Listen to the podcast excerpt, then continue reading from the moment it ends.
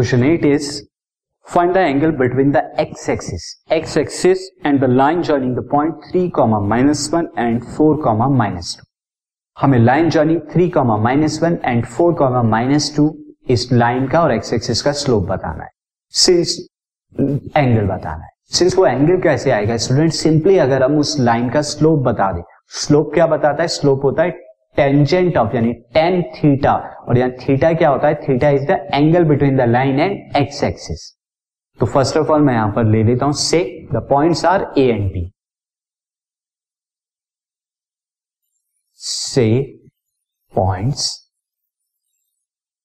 A and B मैं इन्हें दे देता हूँ। तो अब इनका स्लोप क्या हो जाएगा? Slope of slope of A B slope क्यों निकाल रहे हैं? क्योंकि स्लोप क्या बताएगा? Angle between the A B line A B and X axis तो स्लोप ऑफ़ ए बी कितना हो जाएगा? यहाँ मैं बी के कोऑर्डिनेट को क्या दे रहा हूँ? X two Y two and A के कोऑर्डिनेट को एक्स वन वाई वन तो एक्स टू यानी minus two minus X one यानी माइनस वन उसी तरह से एक्स टू की वैल्यू कितनी बाई टू ऊपर था Y two Y one and नीचे एक्स टू तो एक्स टू कितना हो जाएगा? Four minus this is three now this minus two and minus minus plus one upon four minus three is one तो this is equal to minus one यानी कि minus one आया।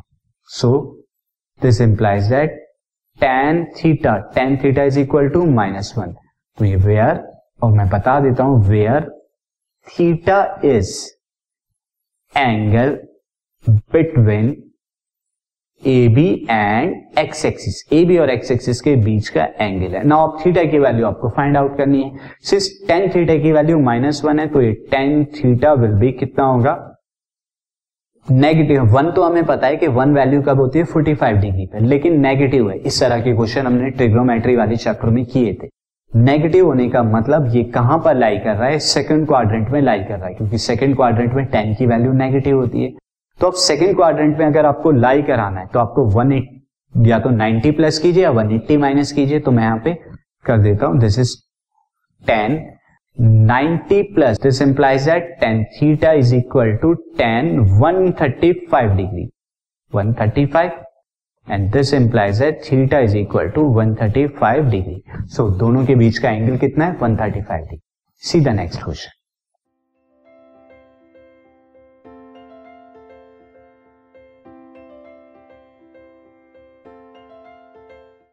this podcast is brought you by Hubhopper Shiksha Abhiyan अगर आपको ये podcast पसंद आया तो प्लीज़ लाइक शेयर और सब्सक्राइब करें और वीडियो क्लासेस के लिए शिक्षा अभियान के यूट्यूब चैनल पर जाएँ।